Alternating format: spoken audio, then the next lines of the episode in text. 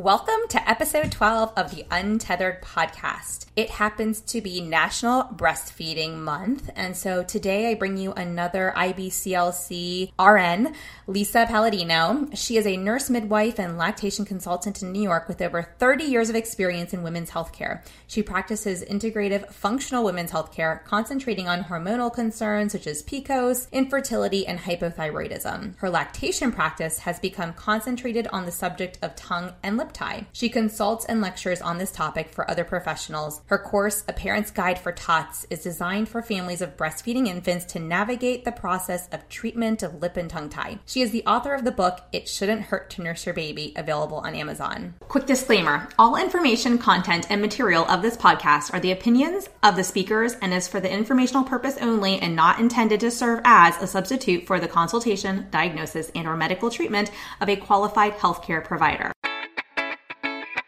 Welcome to the Untethered Podcast. I am your host, Hallie Balkin. I'm a certified orofacial myologist, feeding specialist, and mentor. This podcast is all about getting your questions answered and collaborating with colleagues to bring you the most up to date information in the orofacial myofunctional therapy, tethered oral tissue, and airway space. I challenge you to keep an open mind and join my mission to get this information out to the masses. Let's get started. Lisa, thank you so much for being here today. Thank you so much for having me, Hallie. I love what you're doing with this podcast. It's wonderful. Oh, it's been uh, it's been a blast. I've been really enjoying it.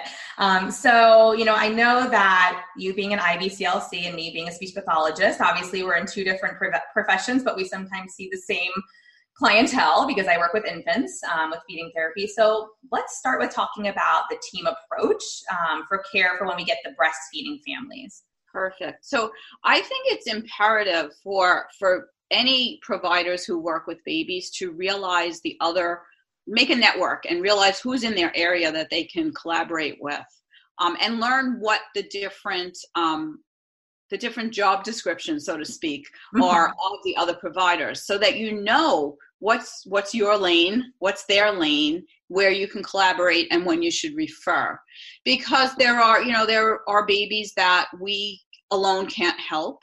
Um, there are other modalities that are needed, and we should be open to that. So mm-hmm. in my in my area, um, it took me a long time to n- realize that an SLP had anything to do with babies. Mm. You know, to be completely honest, when I worked in the hospital, and I worked in the hospital for, for 28 years, um, anytime we had like a NICU, if I was called to the NICU to help a mom breastfeed and something wasn't right, we would call the feeding um, for a feeding evaluation or suck and swallow evaluation. Mm-hmm. And that particular person that would come always used a bottle and did not know how to evaluate breastfeeding at all. So mm-hmm. I had like a, a, little bit of a bad taste, I have to admit, a little bit of a bad taste in my mouth about what an SLP did or what a feeding therapist was. I had mm-hmm. no idea that there were SLPs that understood breastfeeding and that valued breastfeeding.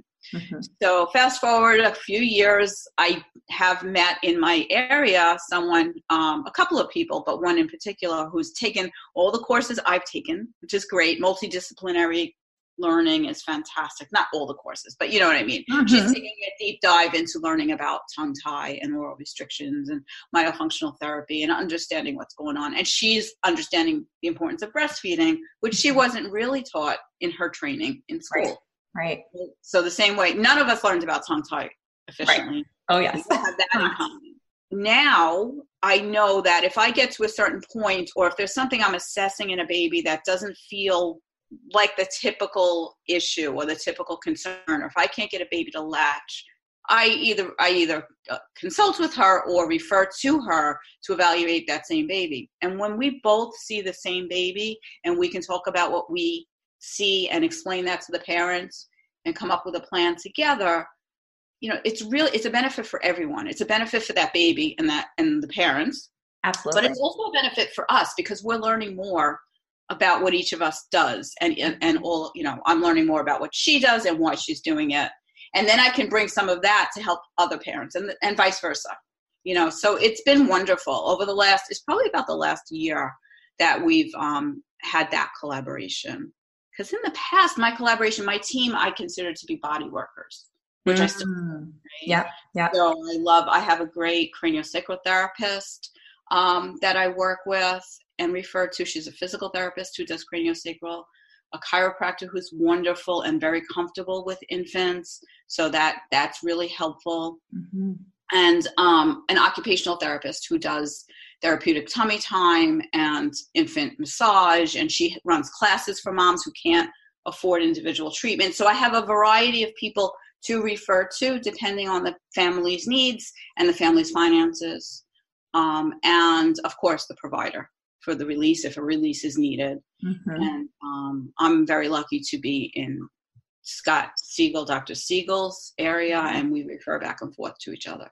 So I, I feel really blessed to have a great team. And, um, you know, if there's any other, um, if you're a new IBCLC or an IBCLC that, you know, hasn't been working with tongue tie babies and you're just listening to this now, I would say that the most important thing to do is network and find find your tribe find other people that you can at least talk to about this mm-hmm. collaborate with and you know other ibclcs you know i have so many people that if there's something that i can't figure out mm-hmm. we have other so the team yes absolutely the team well, and I love that you said that about, you know, if you can't figure it out, because no matter how long you've been in practice, sometimes we get these cases and these babies, and we really we need that team approach. So we have more than one set of eyes, or sometimes five sets of eyes on the same child, and we're all going, okay, here's what I see. What do you see? What do you right. think the next best step is? Because you know that's how we provide the best patient care, which is exactly what you're saying. Um, right. So I love that you have that team. You know, I've I've got a team growing here, and I'm kind of putting all the pieces together and i feel like i've got one missing piece um, as far as providers go but it's not necessary for every baby's case so you know as, as, far as that collaborative team goes we pretty much have it together which is really exciting but it's yeah. so imperative so so imperative um, yeah. I, I also think that we you know the um, sometimes it's good just to um, to be able to speak to, to someone else to decompress or sure you know kind of debrief from what you're feeling because sometimes it's really hard i mean i, I imagine we're going to have a lot of professionals listening to, to this that will agree i mean after even when i worked as a nurse in labor and delivery if we mm-hmm. had a bad birth or a hard case or we all would get together and debrief and talk about what went on mm-hmm. and even emotionally handle it and sometimes we have some cases that are kind of tough yeah. You know, oh yeah. Babies and you know, emotionally guiding them and all that we go through. Yeah. So I have found that that part of it to be able to, of course, HIPAA compliant and with permission from the parents. We're not just mm-hmm. calling up a friend. Mm-hmm. It's you know, with permission, can I consult my friend? And mm-hmm. it helps us to have another um just another view and feel like we're understood or maybe an insight you yeah. know, from to someone else. Yeah, you know? absolutely. I mean, there's and there's also the family dynamic that comes into play with a lot of this. You know, I just got off the phone with a pediatric uh, gastroenterologist mm-hmm. at one of the local ped hospitals talking about a case and you know, there's just so many moving pieces and so many people involved in this kid's case. It's so many different practices. And, you know, so sometimes, like you said, it's great to talk about the case, but it's also good to kind of take a step back and go, I mean, we've been working at this now for months with this family and the child seems to improve. And then we kind of you know, he trickles down again and then he improves and he's trickling down again. And our ultimate goal is get the baby fed and get the baby growing, you know, um, and obviously mom wants to keep up with breastfeeding and that's been her a big struggle for her. And so there's just, there's so many emotions I think on, you know, we field so many of those emotions as a, as a providers, but I know as much as they say, keep a boundary between you and, you know, emotionally, it's, it, you can't when there are these babies involved in your care. It's just, you know, it's like I take on these babies like they're my own, and I want to really make sure that we are helping them be successful in achieving mom's goals for what her, whatever her goals may be for that case. So, you know, you hit on a good point. So many of us that are in fields like this are very empathetic. That's why mm-hmm. we're in these helping fields, right? Right. Right. So we need time, and we need time for self care away from it, away yes. from complete away from it. We can't work 24 seven, you know? Yeah. Um, so on the other side of my practice, my wellness practice, you know, one of my biggest uh, challenges is get women to take care of themselves, you know, mm-hmm. just caring for everybody else. And oh, those oh, yeah. helper professions are even worse and even harder. Yeah. you know, I just I actually had a conversation with a friend this morning, and she's doing this amazing mother, you know, a practice that's for families, and she had she said she hasn't stepped outside in five days, and I was like, what are you talking about? Oh. You got to stop. You need to take a break today. You know, yeah. she's working on something amazing, but yeah. you need to take a break. Go, go soak up a few sun rays, right? yeah, So that's really cool. And you know what? I in the team, unfortunately, you didn't hear me mention pediatrician unfortunately, I don't mean, you know, there are pediatricians we know in, in the field of tongue tie who get it, mm-hmm. but unfortunately, I'm having a challenge here with that. So, mm-hmm. you know, I don't want to, I don't want to not mention, you know, a team member, pediatricians, OBs, definitely mid other midwives, other mm-hmm. nurse practitioners are on the team too, or should be. Mm-hmm. But that's my missing my challenge piece where I am. Interesting. So that's okay. why I don't mention that. But yes, ideally the pediatrician should be referring to us. And yeah. I do have some that do refer to me. Um, but mostly I tell parents when you go back to your pediatrician and say, Do you think my baby has a tongue tie? They're going to say, Oh, did you see Lisa? She's I'm okay with that. You know, I'm like, I, I say, put it back to them. What's right. their plan to get you baby breastfeeding? Yeah. Yeah, exactly. They, right. If they don't agree with my evaluation, that's mm-hmm. fine. But ask them to suggest another way that you should start breastfeeding. Yeah. Well, and I think it's tricky because while I do have, there's one pediatrician, actually a couple in this area who I think really get it. Obviously, I live in the DC metro area where there's a ton of pediatric practices and the majority of them don't. So, you know, if they, if a family comes from one pediatrician, I can't refer them out to another pediatrician. No, I'm going to send them back to their pediatrician. But, you know, really my biggest missing piece over here is the ENT, finding an airway centric ENT. And if you're an airway centric ENT in the DC metro area and you're listening to this, reach out to me, please. because I have not been able to find you. Uh, but somebody who gets it, who works with infants, you know, and all pediatrics, really, that's that is a big missing piece for us. Yeah. Um, so, because you know, not every baby needs that the the ENT, but we do get some with more severe cases who really need their airway checked because airway is everything. So yeah, and I um, even see some babies. But what I what I do, I'm very lucky to if I recommend when I refer to Dr. Siegel, if I feel like this baby mm-hmm. may be more, he can refer them to the mm-hmm. ENT that he knows, which makes it it's even better than it's physician to physician. That gets yeah. more clout or whatever. yeah, yeah, yeah. That's like um, I often refer to Dr. Ryan, who is friends with Dr. Siegel, um, and Dr. Ryan over here in Maryland. Um, he's phenomenal. He sees most of our babies um, that don't come to us from another referral source. We refer a lot of them there, and you know, I agree. Sometimes if it's a recommendation from a, another medical provider, sometimes they seem to take it with more. yeah. You know, it's more weight, but whatever. I don't care how they get there as long as they get where they need to be and the baby gets the best care they need. So, um, so let's talk about a little bit about tongue and lip tie, um, being that this is the untethered, you know, podcast. And we're talking about uh, how I know you mentioned you didn't have that training. I didn't have that training. Really, nobody had that training in schooling. And so we've all been seeking it post grad for, you know, lack of a better term. So for you, you know, I know functional diagnosis. So from an IBCLC standpoint, what are you looking for to make a functional diagnosis? So what what I'm looking for is, you know, when I see a, a couplet, first of all, I take a, a, pretty good history on what happened in the labor and birth. What was the pregnancy like? Is is this a uh, was this a you know a pregnancy that was difficult to achieve? Did mom have IVF or any other? Mm-hmm. You know, is there something hormonally going on? All the things, you know, mom ever had breast surgery? All the things that would risk her for having breastfeeding difficulties to come mm-hmm. into the history what was the birth like what happens at the birth you know in the birthing room and what's really interesting is oftentimes i'm the first person to ask the mom her story because sometimes i see moms and babies you know babies three four five days old mm-hmm. or even up to a month old and they haven't gone back for their ob six week checkup so this is the first time that anybody's saying tell me what happened mm-hmm. and how do you feel about it. So that's where the emotional thing comes in. Yeah. but those things are important because if mom had a rough labor and birth and baby's getting a bad start or a hard start it may just be because she's too stressed or you know and i don't mean that in a negative way like right. stress. Like I hormones mean, and trying to feed your baby. Yeah. Yeah. Right. she's exhausted. She's probably you know dehydrated undernutrition you know. Yeah. So uh, I do that. You know, take a really, you know, intense history. Then we, I do an exam of um, the baby, and see what's going on in the mouth. And sometimes I'll see if there's a if it appears to be a restriction, sometimes not. But I don't really let the parents. I don't. I show them what I see, but I don't call it anything Mhm. until I watch the baby feed.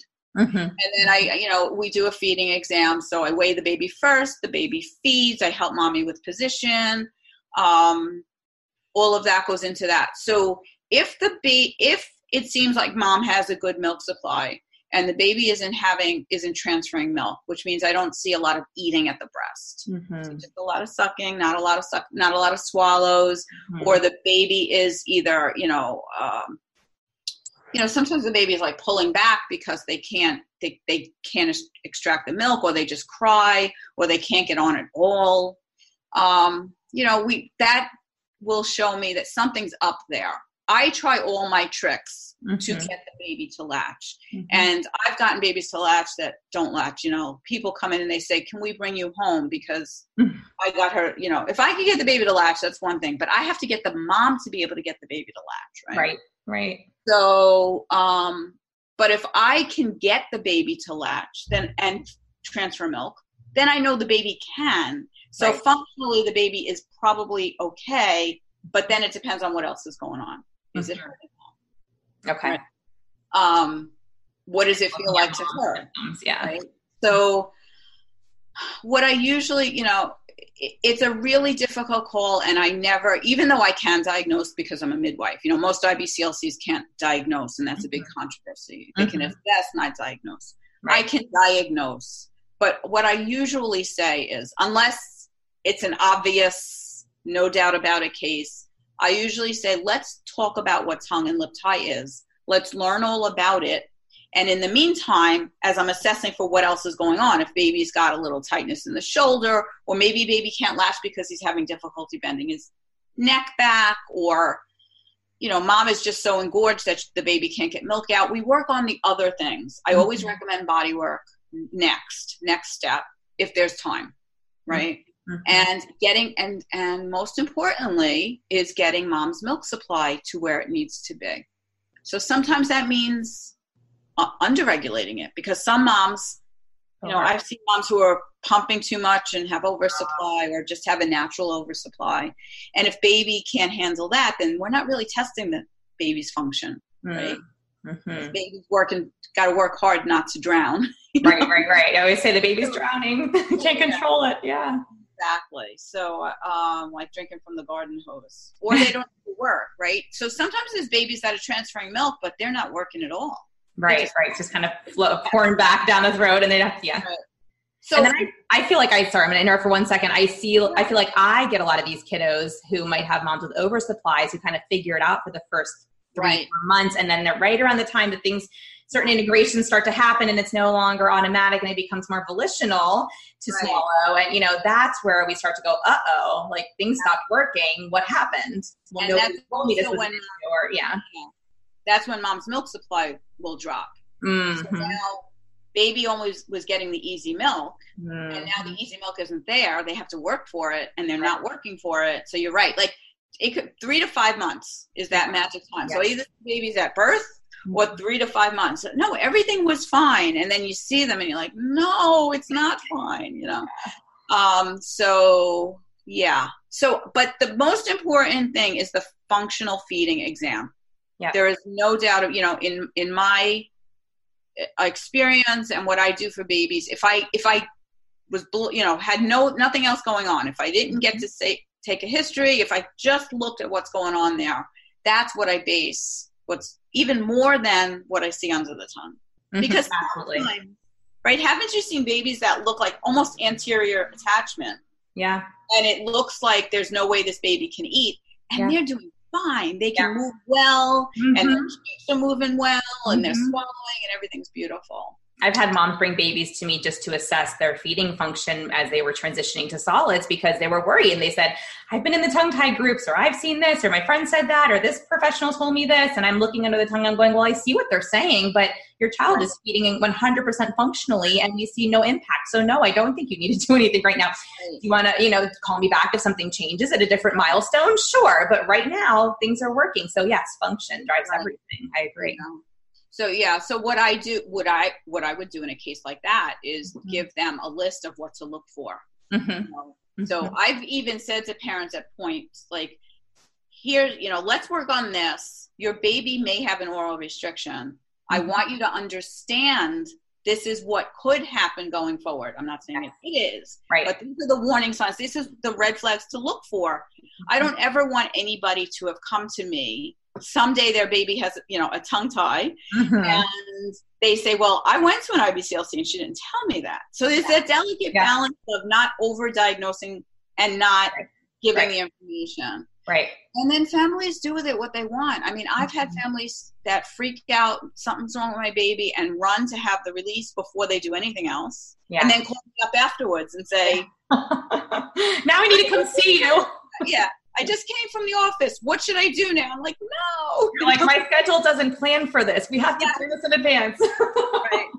And the baby's not ready then. Right. You know, right. I like yes. them teach them to do some exercises ahead of Mhm. time and just get them ready get mom ready for what that experience is going to be like that day and Yeah. i have a whole course about tongue ties um, you know Yeah, I Yeah. think I saw that, and we'll put that. I think you gave me the link, so we will Yeah. put that in the show notes so that so everyone can. parents guide to tots and Mhm. so i you know anyone who's my my um and this is why i made the course because instead of me saying the same thing over and over you know i give a little teaching but then i Mhm. say listen here's the code to my course go on the course and you'll have everything you need to get you through right like this is and there's handouts for what to expect that that night um, when to call the doctor how to find a provider you know so if anybody's watching that course that isn't in an area and has no idea it's what questions to ask a provider at the, at the visit. Um, we talk about pain relief exercises you know um, there's controversy about aftercare but i give a little bit of a little bit of information about aftercare. Um, so i tell that's what i like to have my families have seen that before they go for the Mhm. procedure. And and the So they're prepared. I work with appreciate that because they know that their, their families are ready. Yes. So when they run right there, it's it's not so good. Yeah, but then well, the opposite where they they fall off. I don't hear from them, Mhm. and then three months later they'll be like, something's wrong. You know? I told you to follow up, but Yeah. yeah. I've also had families where sometimes they get really quiet, they seem to fall off, and then they call me back three months later and they're like, Well, we've been doing the plan that you gave us, and I think we need to proceed now. And I'm like, Oh, oh this is this is so that's also nice to have once in a while too, where I do get some of those families. So it's but yeah, you never really know what what they're gonna take with the information and do with it. And you know, as much as we try to follow up, we can only we say you can always lead a horse to water, you can't make it drink, right? So, you know, we can always hope for the best. And I think we do our job. We give the best information we can with the information we currently have and most up to date practices and try to prep our families as much as possible. So, and meeting Ah. families for their own with their own goals. Yes, you know, absolutely. Goal, if my goal for every family would be 100% exclusive breastfeeding. right, right, But right. But that's not everybody's, yeah. Yeah. So we got to meet them where they are. So Absolutely. Amazing. So I know that we talked about the evaluation of feeding um, and dysfunction. Not all breastfeeding problems are caused by lip and tongue tie. So let's go kind of beyond the lip and tongue tie. And I know you said that you you obviously might see something early on in the evaluation and then you don't really mention anything until you've actually seen the baby feed, which is very similar to how I approach an infant and, or a myofunctional case it's you know over the age of four um, or just a feeding case in the preschool years. But what just i guess share for others that are listening you know what are some other major or most common issues that you see that are i know we talked about engorgement and you know can you kind of just list them out again or just add anything else so that people know what what else is there besides lip and tongue tie? Right, absolutely. I, you know, the the easiest problem to solve, and it's often the most common, is that mom has never seen anyone breastfeed and has no idea how to hold her baby. Hmm. So I've seen babies that look like they're being forced onto the breast in uncomfortable positions.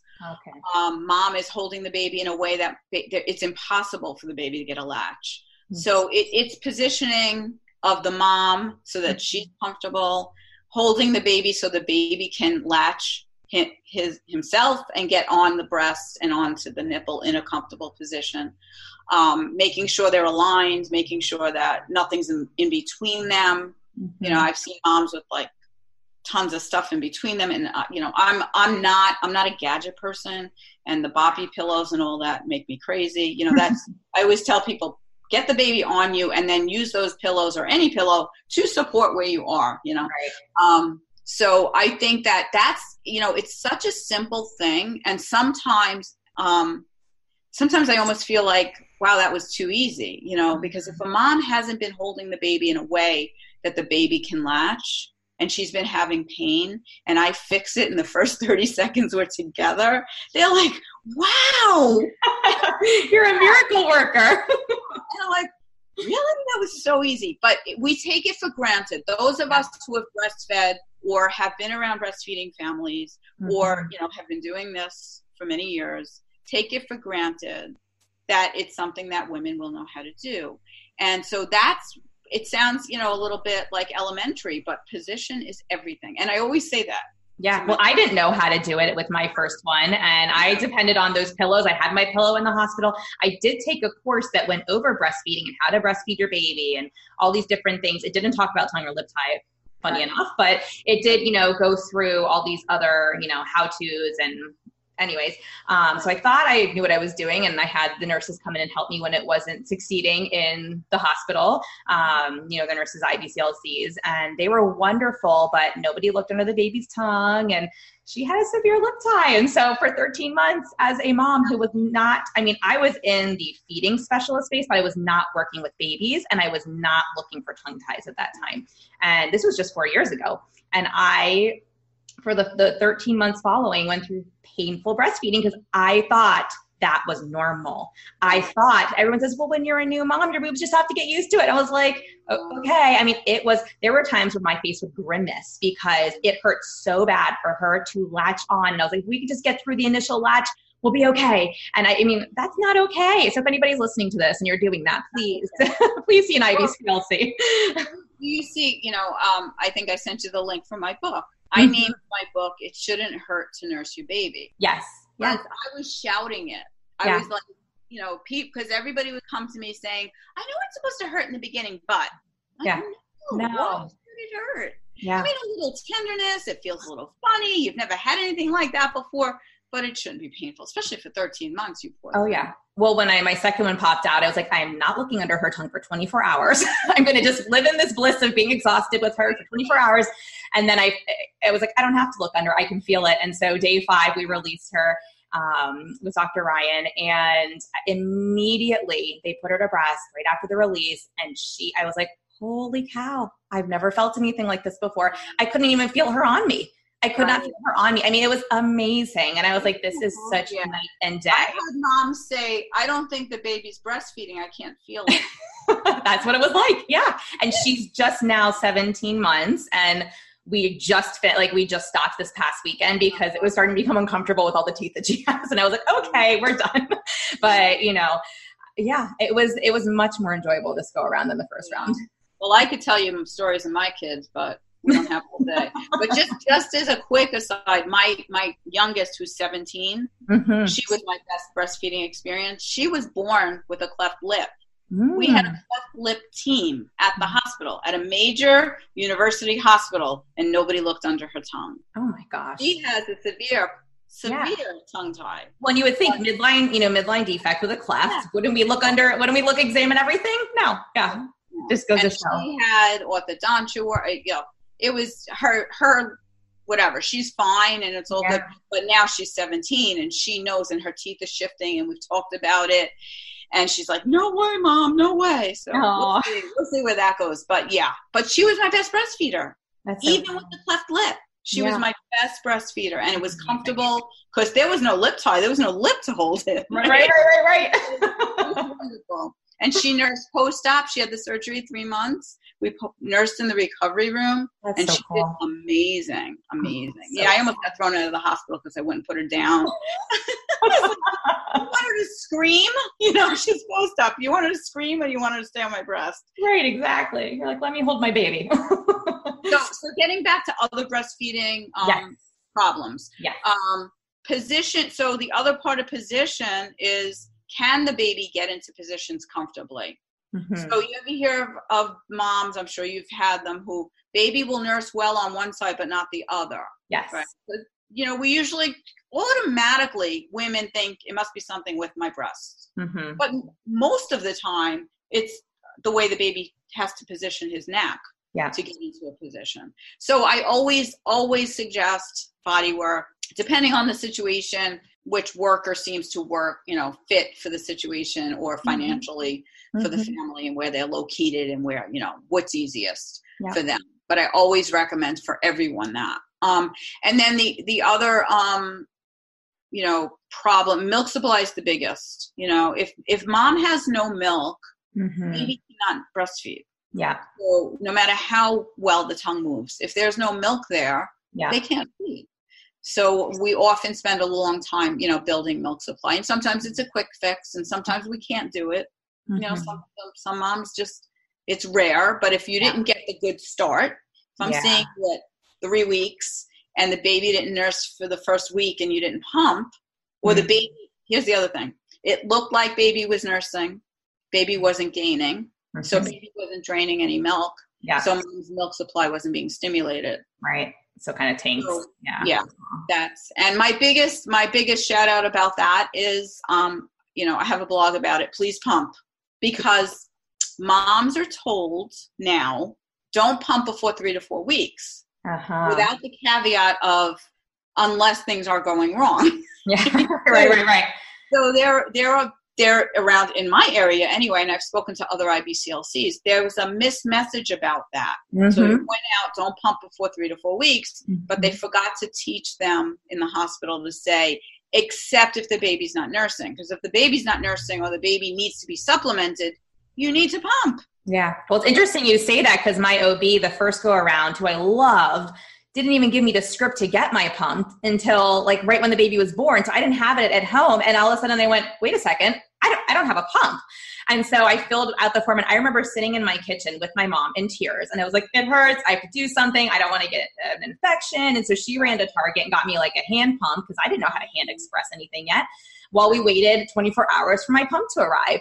And, you know, clearly my first one was not pulling the milk, but I knew I had to do something. But nobody had told me that. I just knew you know, my mom, you know, alert went on and I was like, I got to figure something out. So that's so interesting you say that. I don't know that I've personally ever been told wait three to four weeks to use the pump. I know that I've heard that about like, you know, bottles or pacifiers, you know, anything else going in the baby's mouth.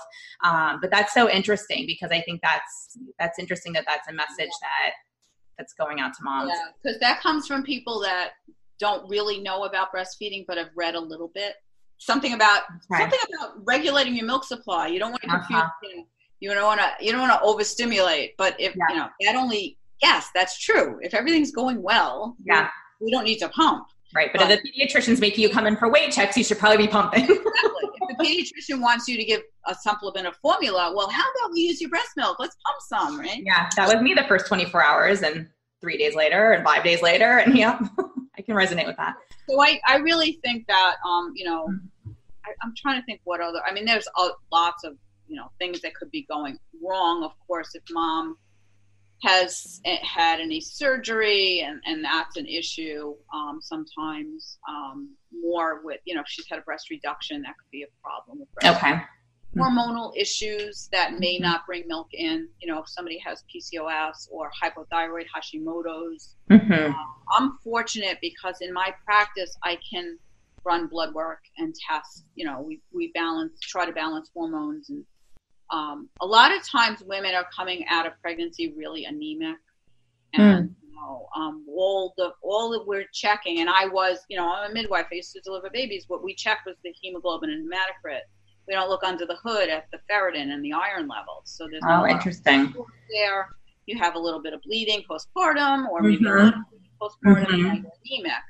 And how mm. you make milk if you're anemic. You know, your body's just trying to pump its blood around. It's not, mm. not working hard. So um, postpartum anemia, um, I see a lot of B12 deficiency, a lot of vitamin D deficiency, and you need vitamin D to make your hormones, right? So, yeah.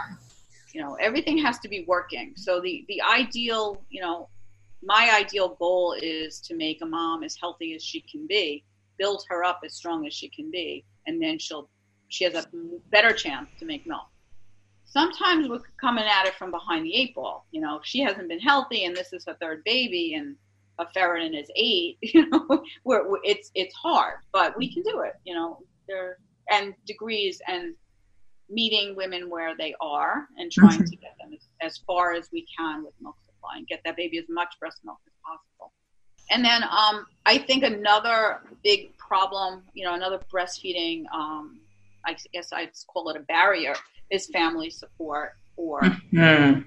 mom having to go back to work very early. You know, the social concerns that are in the way. Mm-hmm. Um, if a family's not supportive and she's trying to do something that's really hard for her and isn't going well, then it's a challenge for her, you know, and that that comes into a whole lot of, you know, other you know, social counseling and empowerment.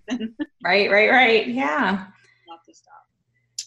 So I think, I think that's it. I mean, I may get off this and say, oh, I forgot to mention whatever, but um, I, I really think that that touches on the other milk supplies big issue. Well, I think that's really helpful because I think immediately these days everybody goes to the Facebook groups and they go, Well, does your baby have a tongue tie? And I think that they forget to realize, even if they're meeting with other um, lactation consultants who may not be an IBCLC or who may not have an RN or who, you know, there's there's obviously varying levels of practitioners out there. So I think it's very important to know who you're going to, what they can help you with. Um, mm-hmm. and to ask the question, you know, are you from, are you tongue tie savvy, but are you also aware of other medical issues that could, you know, or just, you know, supply issues that could be impacting my success um, if you're a parent listening and you're having this struggle so that you know who you're going to and you're making sure that you also get the best care which is tricky from the parent side of things um, to really evaluate so yeah. and i love social media i mean mm-hmm. I, I, oh yeah i think it's helpful yes. but there is a group that makes me twinge and you know have to i don't know it's tricky you know it's tricky because it's a blessing and a curse, right? It's yeah. a blessing because it really helps us, you know, scream out to the masses, hey, here's information that we think will be helpful for you. But then there's always the flip side where sometimes that information gets taken for granted and flipped certain ways and people are diagnosing each other's kids and that's just a dangerous exactly. place to be. Exactly. um, so you know i always urge people please figure out who the providers are in your area or ask us. Find another provider if you can't find one and we will help you find somebody.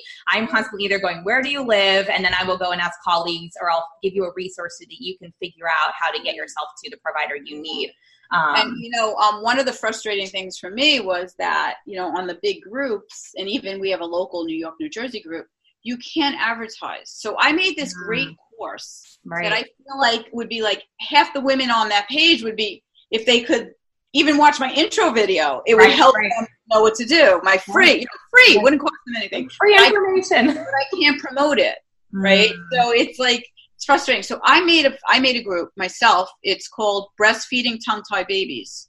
Okay. So under the term, my my page is tongue tie experts on this side of my practice mm-hmm. and breastfeeding tongue tie babies. So what I'm trying to do, and I love providers, professionals to join it, and and that's happening. I have a nice mix of providers and parents because I feel like I have some control over what can be said, right? Yeah. So the other groups are parent run, which mm-hmm. is wonderful. I mean, they're doing a great job. I don't want to, you know, I'm not dissing anybody, but I feel like we have to be the grown-ups in the room sometimes mm-hmm. and say, stop posting the picture and sending them to the doctor. Right. You know, yeah. let's see what else is going on, or at least let pe- parents know that there could be something else going on. Mm-hmm. You know? Yeah so so i'm like and the group is growing there's definitely a need and it's it's like it's just a lot of fun we'll know? put that in the show notes too i just wrote it yeah. down so that I can make sure i give it to everybody so if you're listening it's in the show notes and again a lot of this you know i do sell some stuff but it's not it's mission based i'm but not because you're helping a lot of people and this information right. is so needed so that's amazing yeah. that is amazing. And then that's how we meet each other, right? I mean, right. we right. groups. We wouldn't Absolutely. be talking today if it wasn't for those groups. Right. right. Right. I said, hey, I'm launching a podcast, and we got talking. So there you have it. um, so I think I know that the other thing um, I wanted to talk about is so when there is going back to tongue tie, when there right. is a tongue tie or a lip tie, how it's not always the quick fix. And I know we've talked about the team approach and the other things that are needed, but can you talk a little bit more about what that means from your standpoint?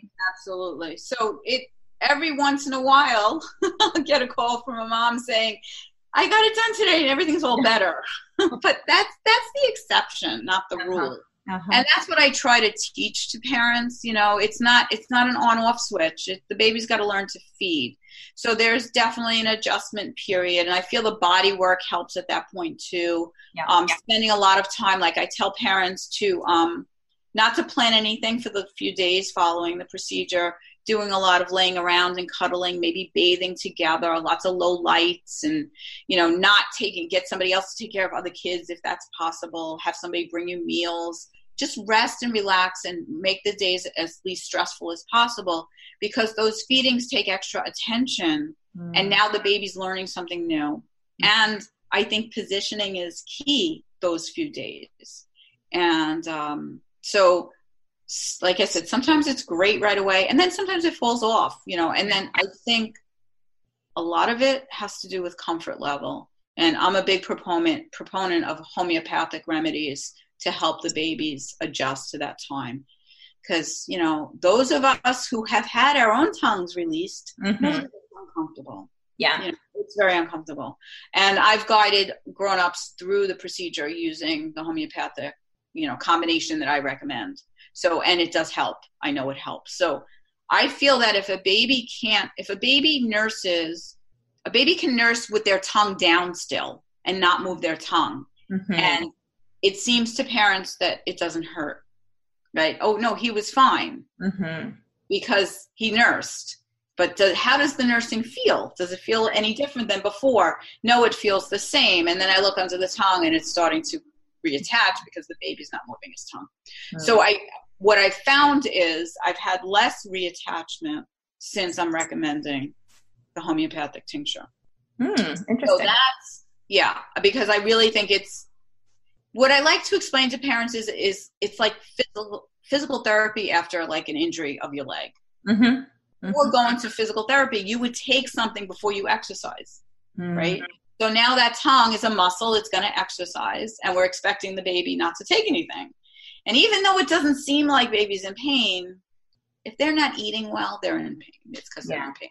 Yeah. So that that's a, a part of it. Um, I think that um, babies get into different patterns after. So a baby that used to nurse all day long, all of a sudden is nursing more efficiently, and then families worry. You know, no, he would only nurse for five minutes, and I'm like, yes, that's great. and proving doing the weighted feedings is important to proving proving to mom that it is working mm-hmm. um, so yeah and sometimes it doesn't make a difference because that wasn't the problem so mm-hmm. the families that i see very good point separation yeah. they come to me afterwards and they're like it's you know it's still not working and i'm like well yeah it's because you don't have any milk or i don't say it that nice you know i say it nice right right right um, um, things going on yeah, I'm very gentle with families. um, there's low milk supply, or you you don't know how to hold the baby, or the baby's got severe torticollis, and the mm-hmm. baby can't turn his head to latch. Mm-hmm. Um, so if if tongue tie what was fixed, it doesn't matter. The baby, it, it's not about just moving that tongue. Mm-hmm. The whole body approach, right? So, and then always there's always the fear of reattachment or things falling back a little bit better. Yeah. So you know, you know what my my um a quick summary of how I how I judge how it's going and I help parents yeah. quantify how it's going is I make a list when they come to me of what their concerns are. So is it pain? Is it nip? You know, whatever um, reflux, whatever the issue are issues are. I make a list, and then when they come back post op, I go over that list and say, "This is the reason we went. How's this? How's that? How's that? And we keep track of that. And I tell them if say say it didn't hurt and now all of a sudden it hurts you, that's a warning sign that something's up. Mm-hmm. Say baby was spitting up after every feeding and now they're not, watch and see if he spits up again, call me. Right? So looking at what you would do because that's the function, right? They can they can do their own assessment of how the function is proceeding. I love it. I love it. Well, this has been amazing. You've shared so much great information. Is there anything else we didn't cover that you wanted to add? As we said before we went on, Hallie, we, we could talk all day. I think people are starting to realize that now that they've heard my episodes. They probably know you could talk, literally talk about this all day long. and there's so many aspects to cover, right? Oh yes. Oh yes. Um, so as you mentioned, you've got some information that you've you've got out there. So your book, "It Shouldn't Hurt to Nurse Your Baby," mm-hmm. um, breastfeeding solutions for the six most common causes of painful nipples. So we will link to that in the show notes. And then your free video that you mentioned, how to tell if your baby has a lip or tongue tie. We will also link to that in the show notes. Um, and then your tongue tie course. We will put that in the show notes as, as well. LisaPaladino.net um, slash. Yep. yep. And there's free gifts wherever you click. I have all kinds of downloads. So That's amazing. I love it. I just there's such a need for this information out there. And even me as a mom who breastfed through pain once and breastfed very successfully the second time, if I, you know, had a third baby, I'm sure there'd be way more for me to learn because I'm not an IBCLC. And, you know, my experience with IBCLCs was limited in my own children's care. And what I know now and who I would go to next is very probably is different than past right. experiences. So right. this is all such helpful information, even for me. Um, and I hope that our listeners find it really and, and, in the same way i'm learning from you you know listening to your discussions yeah. and knowing where because there's families that are going to call me back with their older kids or yeah. i'm taking care of their babies and they have older kids mm-hmm. that probably had a tongue tie that was missed or may have or mm-hmm. problems or feeding problems. So it's so important for us to have this dialogue and learn from each other. And i really appreciate you having me on. It was wonderful. Absolutely. I loved you being here today. Thank you so much. Hope you have a wonderful day. You too. Bye. Thanks lisa Thanks for listening to this podcast. If you want to hear more of these Myo Tots airway and feeding related episodes, be sure to leave a review on Apple Podcasts or pledge a small amount on patreon.com forward slash the untethered podcast. If you found value, others you know in this space will too. So be sure to share this episode on your social media platforms and join us over on Facebook on my Facebook page at Hallie Bulkin Biz, on Instagram at, at Hallie Bulkin. And you can head over to untetheredpodcast.com to grab a copy of the show notes where you can also subscribe to be kept up to date on the latest podcast episodes. Big shout out to Dana McKay, podcaster extraordinaire, for editing and helping me keep this podcast alive.